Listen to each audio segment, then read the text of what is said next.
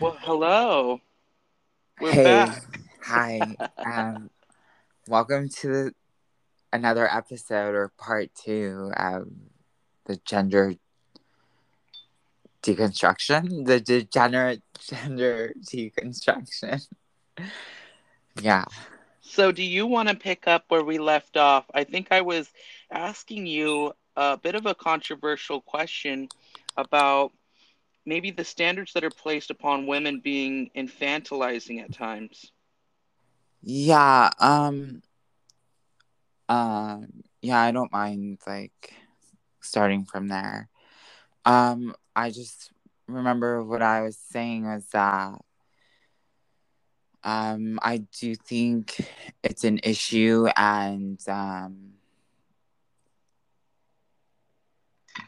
what was the word we used for satiric the satire the um Like satirical? yeah satirical um like i said z-ways has a song out making fun of this and i do think it's like been a problem it's like i i don't know when it emerged but i'm guessing sometime in the early 2000s and it's just been like ever growing and you know it's just all tied in with like advertising and um the way young girls are sexualized and i don't know it's just mm, like um i remember mentioning i like i participated participate in it in a way where like I'm uncomfortable having body hair because like I associate being hairless as a feminine thing. So I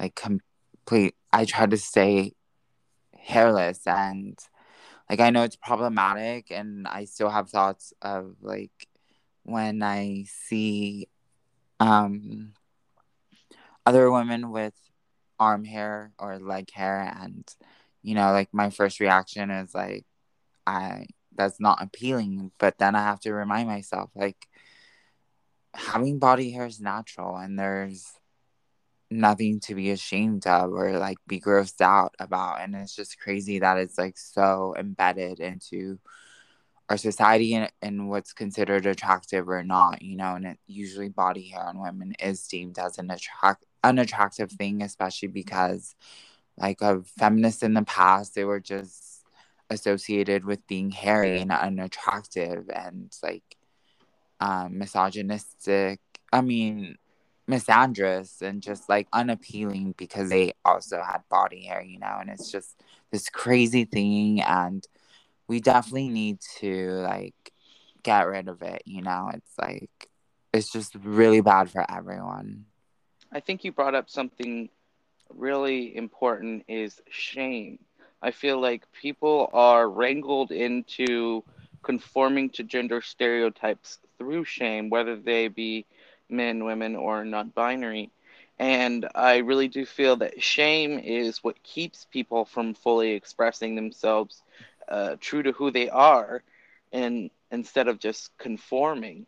Uh, right how do you feel about that? um yeah, I think shame is just this deep. Um, it's just like such a human reaction that so many of us feel, and it's like overwhelming, and other people really have no shame. So it's either like one or, or the other. It's never like I think there should just be a balance, and then, but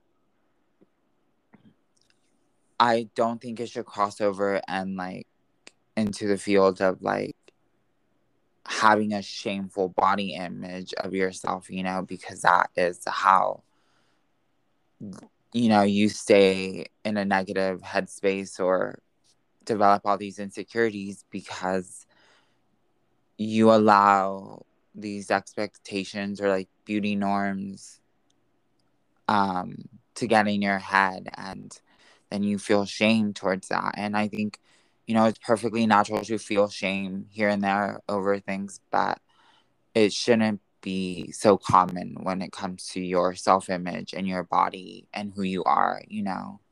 Absolutely, because it's so it's so sad to be shameful of something that is completely natural. Uh, right. Your body is completely natural in its natural state, and yet we're made to feel shame. Um, and I believe you even mentioned this a little earlier, especially through marketing and because of consumerism, because uh, people want to exploit our shame for sales uh, whatever that shame may be. And that's not to say that people can't express themselves or take care of themselves in different ways. That's totally cool. Everyone's Mhm. self care is totally different. But I think you're absolutely right that society, um, marketing, the consumerism, the capitalistic Yeah. society, they take advantage of shame in a way to profit. Um, Right. and Oh I God. believe a big part of separating genders is just mostly based on profit, right? Like why would we need why why would we need razors for men and razors for women when they do the same job? Right. That's a really good point. You know, like why gender things like that went. It's like designed to do the same job. And like I get that there is slight differences with like male hair due to, to due to due to testosterone. I can't talk right now. Um, being slightly thicker than you know a normal woman's hair or whatever, but like you can design a razor that's versatile for both genders and regardless of thinness or thickness, it can tackle both, you know. And it doesn't have to be this thing where like there's a pink tax, you know, and women are having to pay higher taxes for like razors and paying for tampons and um, all these other beauty products that men necessarily aren't supposed to. I mean, aren't normally using compared to women, you know? Yeah, I think that's a really good point. You know, I saw something the other day that kind of frustrated me.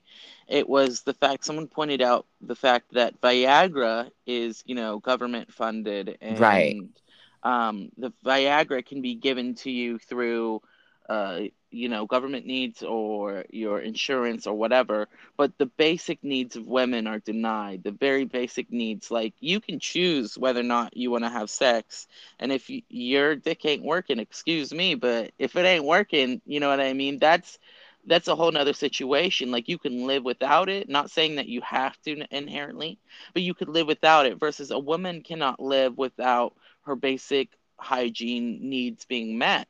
You know, and I feel like that's overlooked as a frivolous thing. Um, and I don't want to just completely say, you know, it's just women, it's just men, this, that, and the other, because there are there are bodies that like mine you know Uh-huh. were assigned female at birth that uh, there are trans men out there who do have to use many of these products Mhm. and uh, and it just kind of gets me thinking you know i'm going to get a little bit deep and dark here just a tiny bit you know Okay.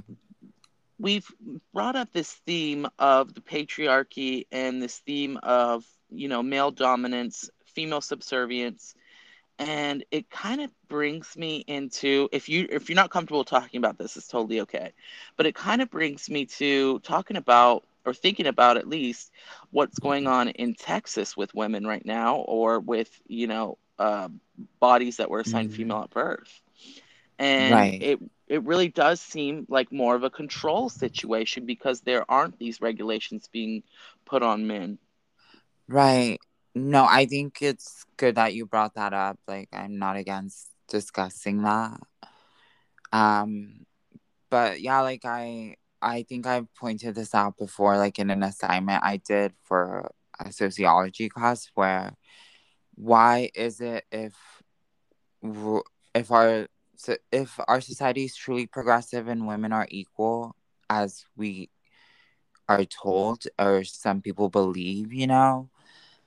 Um why is it that like every other election or every other year women's like biological rights are always up for debates especially when it comes to abortions even like decades after roe v wade you know like why are women constantly having to battle and fight for equal status if they're apparently equal? Like if you're religious god created humans all equal in his image you know like like and i don't know i feel like this all this story with like adam and eve and just like eve being created from adam's rib and i don't know was she is there is it mentioned in the bible that she's supposed to be subservient to adam like it's so just, i i think that's a really weird. good point that you bring up so mm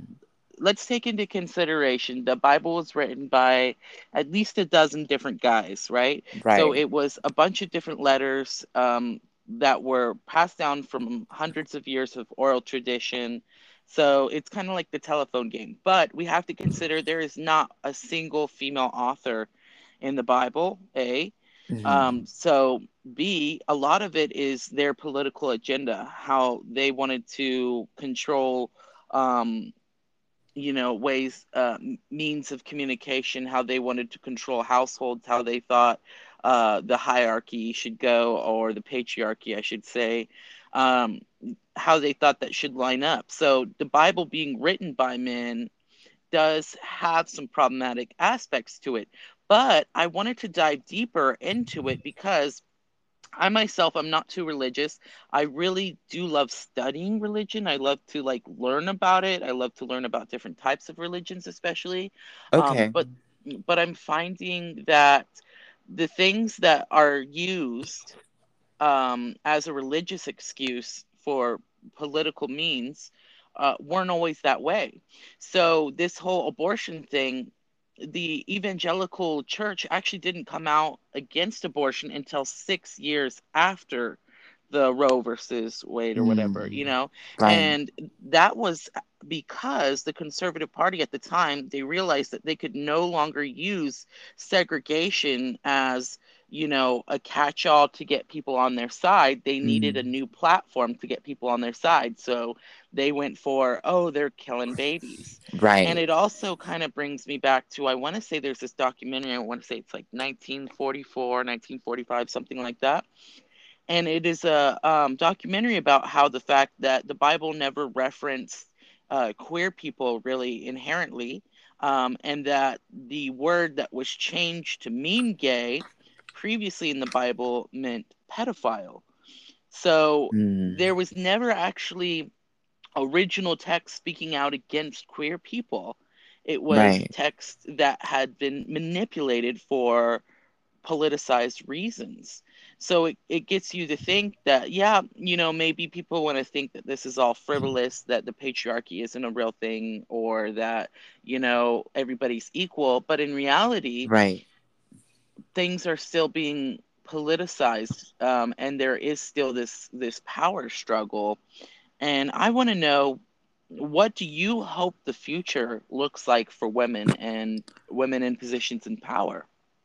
Um i just think like my general thought or vision is that women are actually in an equal status like and we need to stop like um i'm not sure what word would be best to use for this but we need to stop using like our anatomy to like say women are lesser than and um you know whether it be cis women trans women it's just like and like with men and trans men and just like um gender non-conforming non-binary people. Like we're all just human beings and i feel like that's where like we just all need to be on you know equal footing or like there needs to be some kind of balance.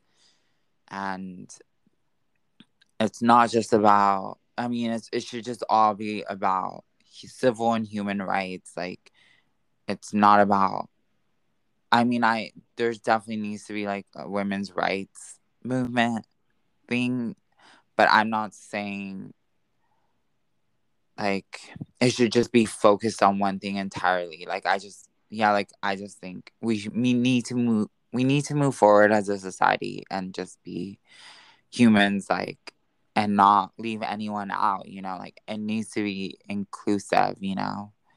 Like intersectional feminism. yeah intersection uh, intersectional for sure like 100% i think that's the perfect word yeah i think that's really important thing that you've pointed out is that you know equality doesn't just mean lifting women up it, it means rebalancing everyone and everything. right for sure and uh, an important part of feminism i mean there are different branches of feminism that are Right. problematic of course uh-huh. but an important part of healthy feminism is that they're not only advocating for women's rights but they're advocating for men to escape the toxic masculinity uh, that harms them as well right they're advocating for men to get back into uh, connection with their emotions to not hold themselves to these um, toxic standards, right?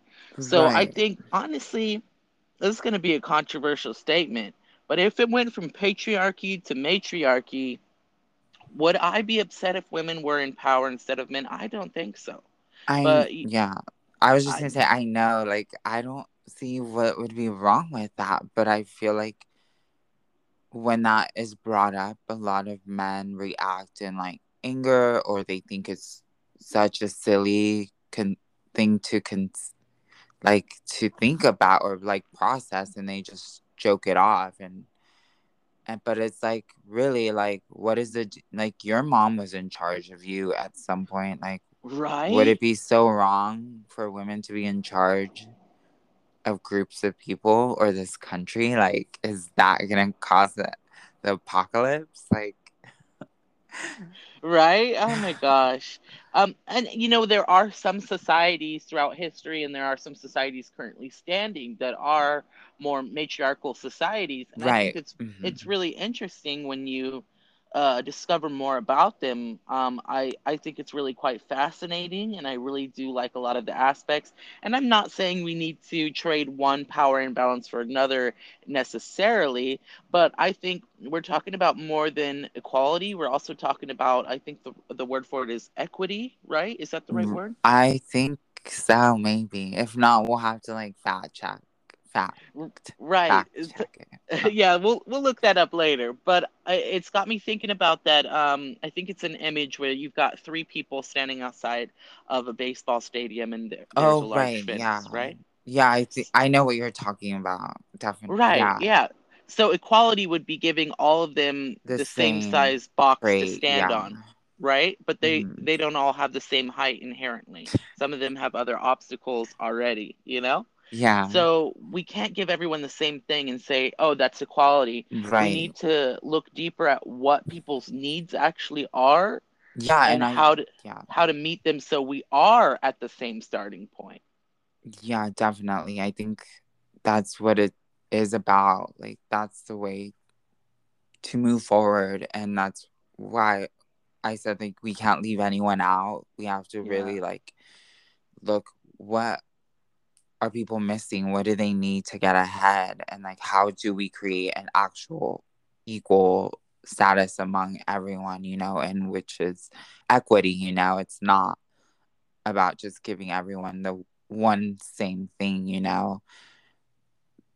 Like we all just need to have our basic needs met, but also address all the intersectional problems that hold people back, you know, in our society. Because like we've set up this society, like not us personally, but the society that's been in place.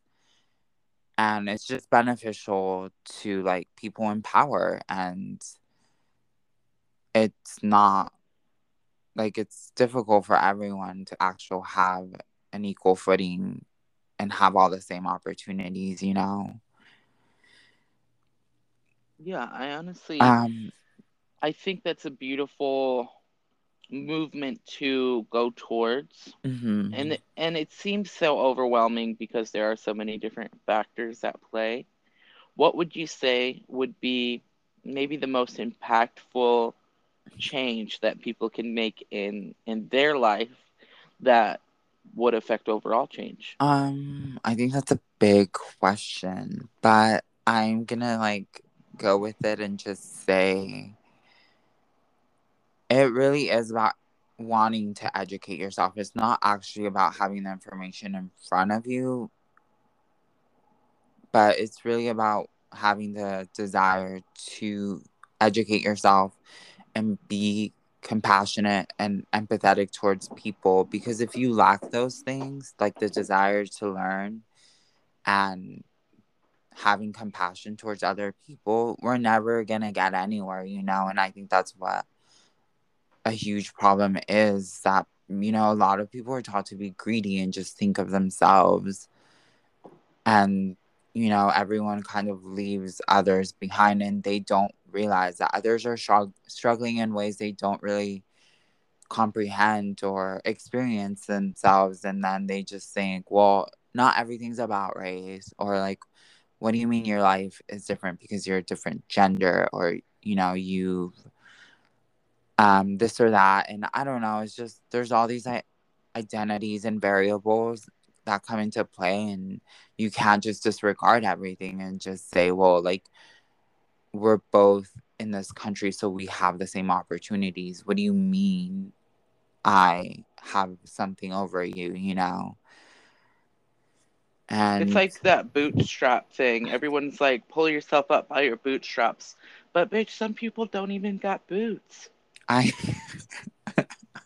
i know and i yeah.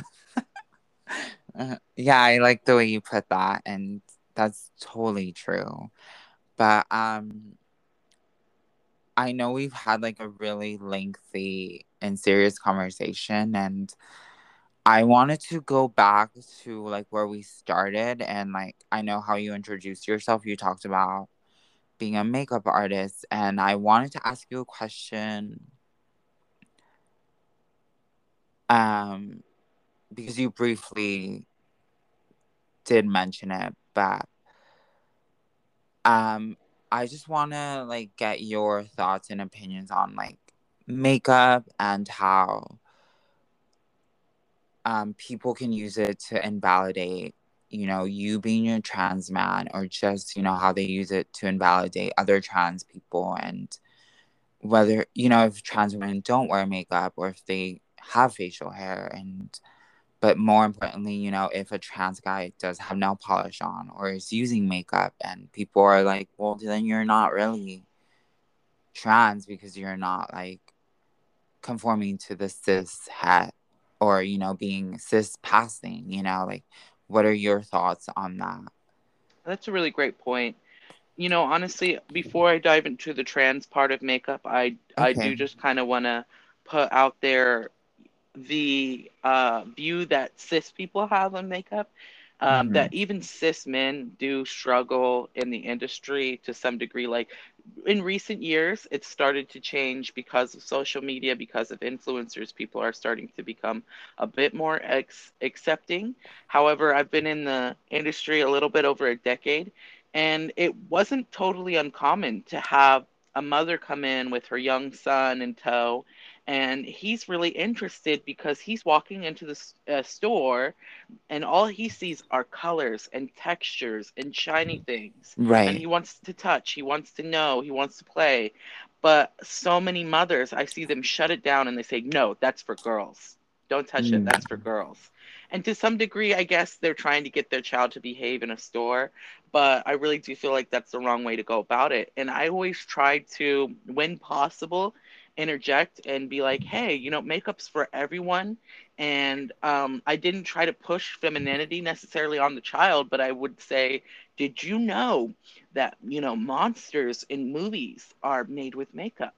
And there's a lot of guys out there who use makeup to make some really cool, fantastical creatures. Right. So, yeah yeah so i just kind of put it out there in a more neutral way and then sometimes it gets the moms kind of slowing down thinking and then they're like okay maybe i shouldn't phrase it that way necessarily.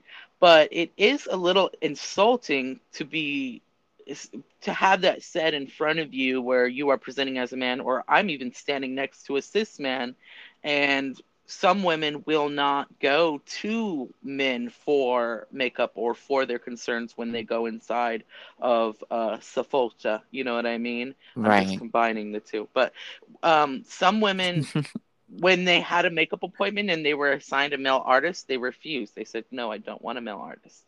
And oh, really? That, yeah. So oh, that was God. that was a little like okay. I could, I guess, I could see how some people might have the idea of oh women are introduced into makeup earlier they might have more experience over time and mm. then sometimes men they start makeup later in life they might have less experience whatever i could see it in that vein um, but it really does become a little bit of a sexist situation there are some really cool straight cis men who are doing really well in the makeup industry but mm. by and large the industry and in itself is a, a, a fairly queer industry. There's a lot of queer people in the in the industry, and I've actually met a lot of men who joined the beauty industry because their queerness was not able to be dampened enough to join like a, a, typical industry outside that they felt that oh you know they had femininity that they couldn't hide and that the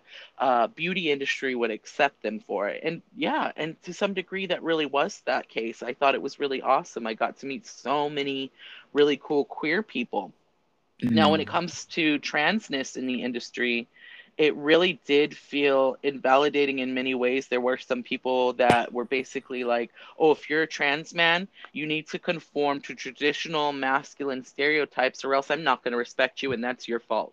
And that's wrong. That's wrong. But that's how they put it out there is, oh, it's your fault if you don't conform to these standards and I misgender you. You know what I mean? Yeah. Which I get it. Like you're not gonna always know someone's gender, especially when they're breaking gender stereotypes.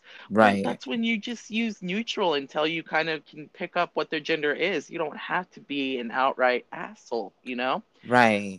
So for me, as a makeup artist, for a long time, I didn't transition because I felt like, you know, I mm. love glitter. I love holographic. I love makeup and right. these things about me won't be accepted as a man so i can't tell people i'm a man because they won't accept me as such mm-hmm. i also felt that you know my body pre top surgery that i didn't deserve to be respected as a man because i had such a feminine body i had a very large chest pre top surgery right so for a long time I identified as non-binary and that's not the case for all non-binary people but some people it is an in-between stage not everyone you know mm-hmm. and um I identified as non-binary because I felt like oh you know if if it's not immediately obvious that I'm a man I can't hold that on someone to respect me as a man which was wrong but that's how I felt in that moment and there were people in the industry it's so funny that they accepted the queer people they accepted you know the gay people all of that. And then they would be right there in the break room with me in this beauty industry telling me mm, no i think that non-binary is just some kind of attention getter. It's not valid. I don't see it as valid. And yeah later years later this person did apologize to me. Um, but in that moment i was like fuck. Like how is it in a very inclusive queer industry, there is still transphobia. You know what I mean? Yeah. And so I, I stopped them right in that moment and I said, look, I identify as a man, but do I look like a man in this moment? No, I don't. So mm. I'm going to tell you that I'm non binary. And that was just my truth. Mm. But it was it was really difficult for me to come to terms with who I was and accepting who I was. And there was someone um, through social media that I felt really inspired me. There was this person on Instagram under the name Graveyard Vomit, and he's a trans man, or he was identifying as a trans man some years ago. Okay. And um, I, I believe he now identifies as non-binary. Some mm. people come full circle right back around. But right. Um, he took testosterone. He was growing a beard, and he was still doing high glam makeup. And then he mm. was also um, very similar to Gottmik, the uh, drag queen, who is a trans man okay. um, was also doing drag, which I felt I was like, whoa, this is blowing my mind because this kind of comes back to where we started this conversation with um, how people perceive you versus uh, your performance, right? right? So gender is very much a performance, and how people perceive you is like how you go through life and everything. And before I transitioned, I felt myself so drawn to drag queens. Um, I was like watching that first season of RuPaul's Drag Race, like right when it aired when I was in middle school. I was so drawn to this because I felt myself in many ways identifying with these gay men. I felt that I was performing femininity to mm. be accepted in society, and that it was, to me, it felt like drag. It felt like a costume. It felt like, how glam can I go? How far can I take it? How many heads can I turn? You know what I mean? Yeah. And that's, for me, that's what femininity felt like is more of a performance rather than inherently who I was. It felt like a mask that I constantly had on and that nobody wanted to see past. Nobody was trying to look who was behind this mask.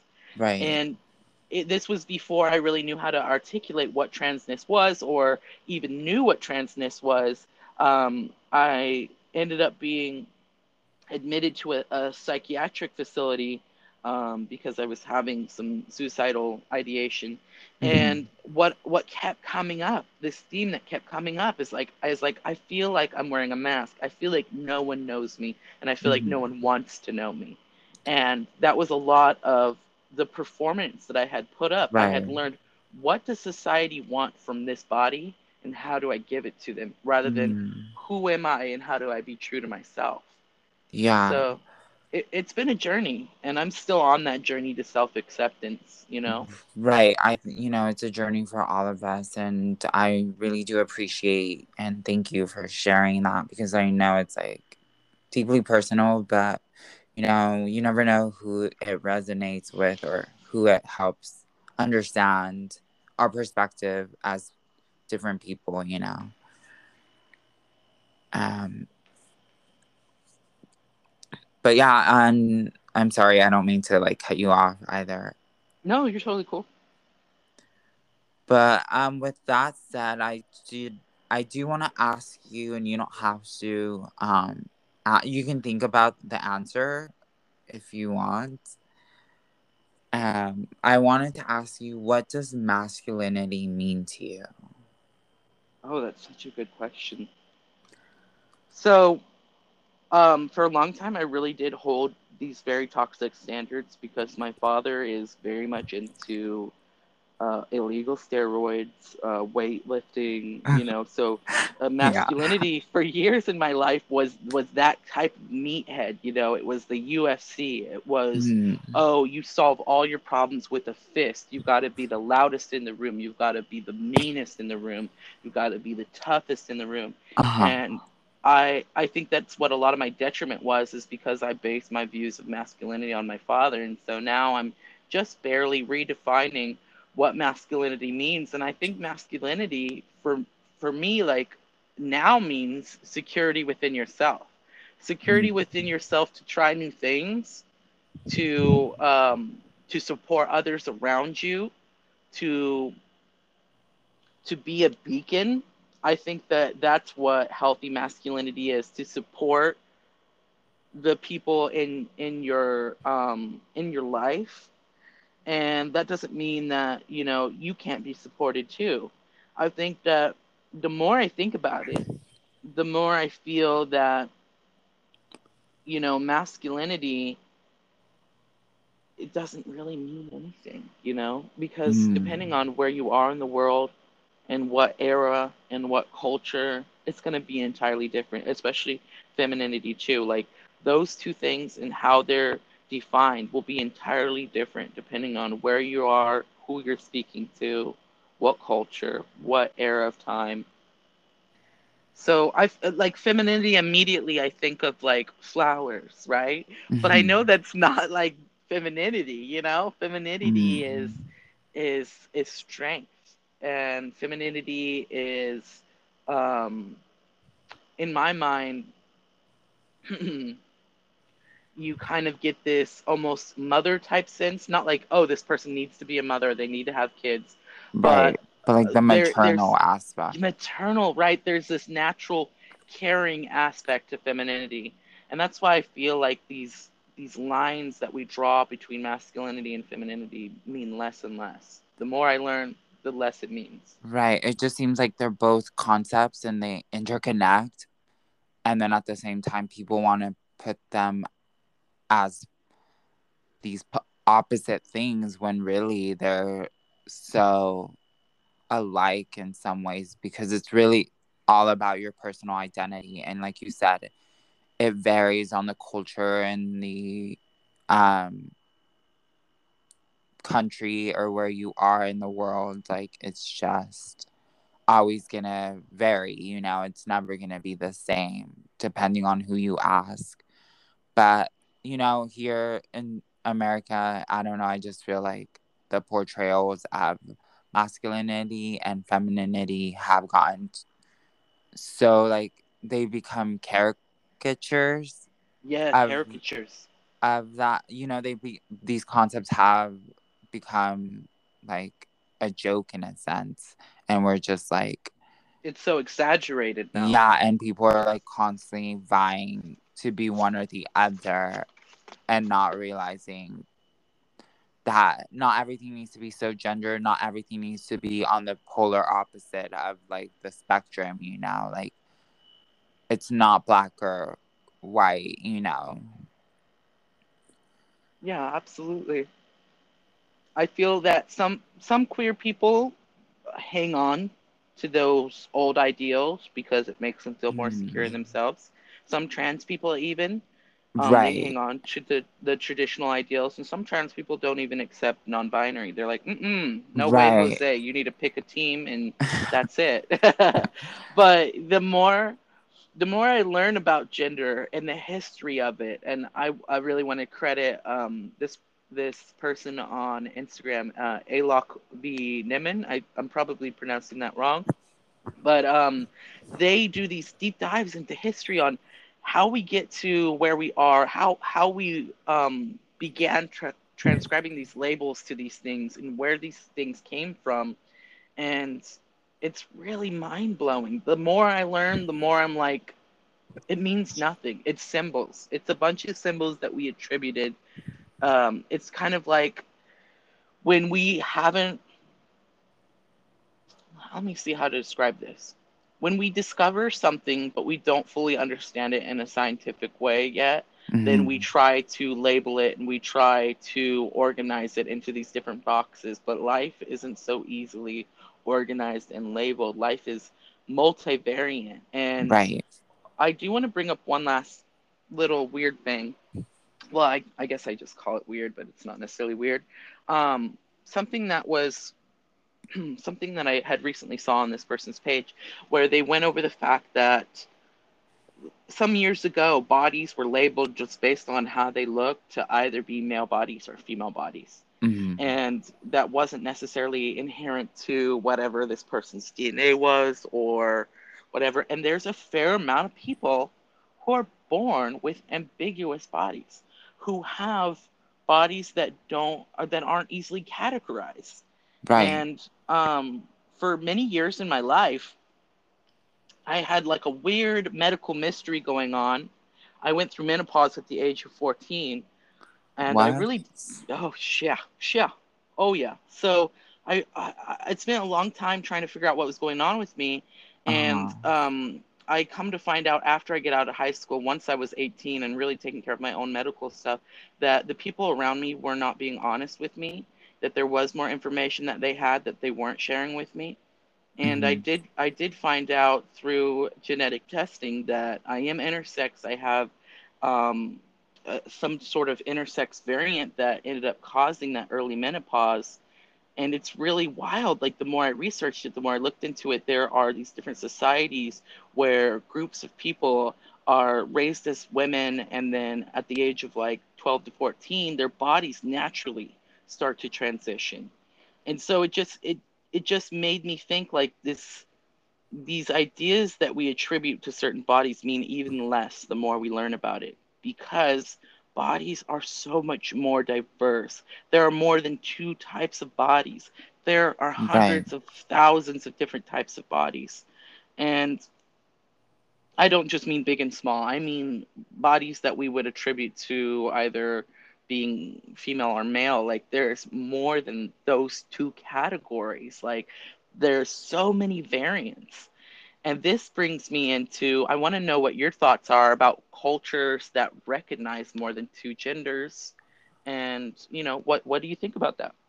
Um, I I remember I wrote something down in a sense that's related to this topic. Um, it was something Margaret Mead, I want to say. She did some research on like different tribes and how they raise children, and they were just like, there was one tribe where it, they were just so harsh and kind of like this, kind of yeah, like the Spartans, you know, like um, was it the Spartans or the Romans, whoever, um, where they were just very like you live or you die, and it's like survival of the fittest, and it Mhm. wasn't necessarily like gendered. It was just about who's the strongest, and then there's another tribe that was like we're raising boys and girls the same with the same love and affection and both men and women are both you know paternal and maternal like you both take on the same i love that. um role parental roles you know like there's not it's not separated on gender and that's how the kids were raised and that's how they lived as a society and then um and i think i i forgot what the third one was about but it just made me think you know like we uh, you know like we just live in a society where we we created all these rules and we can change the rules anytime we want but we just are you know like once the once you've in power brainwashed everyone then it's a little hard to unbrainwash them right? Yeah and like the people in power is just like why would we change it when they don't want to look at the issues it's causing or this or that but it's easier to control people and manipulate them and get their money if you can easily categorize them yeah and i just think like everything should like shouldn't be focused on gender so much and i do also um think that is like a point you bring up is that we're being marketed to based on our gender and it's just another like profit. And it's just like i guess a result of capitalism um absolutely. And it's miserable like we're miserable like shut it down you know like shut it off hang it up flat screen or whatever it's called like oh my god. But um i just yeah like those are my general thoughts. I just think we need to recenter the narrative away from gender and just look at ourselves as human beings Absolutely. I, I want to point out that there are so many cultures around the world that really did recognize multiple genders, that really did recognize queerness in a positive way. Um, and that through, uh, unfortunately, uh, through the dominance of the European dominance, I should say, right like um, i'm just like um that tended to kill a lot of cultures and it made people um, conform to what they believed was right and uh, made people um, hate what was once really beautiful about themselves. I think even in India, I, I think it's really beautiful how they had a, a thriving culture there before we went in and try and colonize. Colonizing is really what kills the Yeah, the culture, the colonization sorry Yeah, yeah, absolutely. Yeah and like sorry i didn't mean to like just leave that out about your question. Like i do think it is like beautiful and it's telling that there are societies and cultures in the past that have embraced um more than just the two genders you know and it wasn't focused on genal genal genitalia and it was just like about um, diversity in human life and how we present ourselves. And I think that's like absolutely great and beautiful. And it just shows that, you know, other cultures were adapting and embracing one another. And unfortunately, because of colonization and um, the missionaries spreading, you know, Catholicism and Christianity around, hmm um, we lost a, a lot of what is actually already part of history, you know, because it was seemed as demonic. Oh my god, right? It's it's wild to think that you know when they when they talk about teaching critical race theory, they really are just saying let's teach real history instead of the whitewash history, right? Right. And I think that if we were to teach critical race theory, it would also come into teaching, you know, the true history of queerness and how queerness has always been a part of history. This is nothing new. Non-binary is nothing new. Trans is nothing new. hmm And uh, it's just that people are being sheltered from this. So when they finally do start to see, oh, this is a thing, they're scared of it because they were sheltered in their history lessons. They weren't taught what the history really was or what, you know, the history of, of humanity is. It's really wild. And I, I really think that you pointed out something is that the colonization wiped out a lot of that history. We really did. We destroyed a lot of the records of history, Uh-huh. which is so heartbreaking. And I really hope that's something that we can build towards again. And this brings us right back to people need to want to seek out knowledge and they need to want to seek out knowledge that contradicts what they know. They need to be open to it because of that confirmation bias. Right.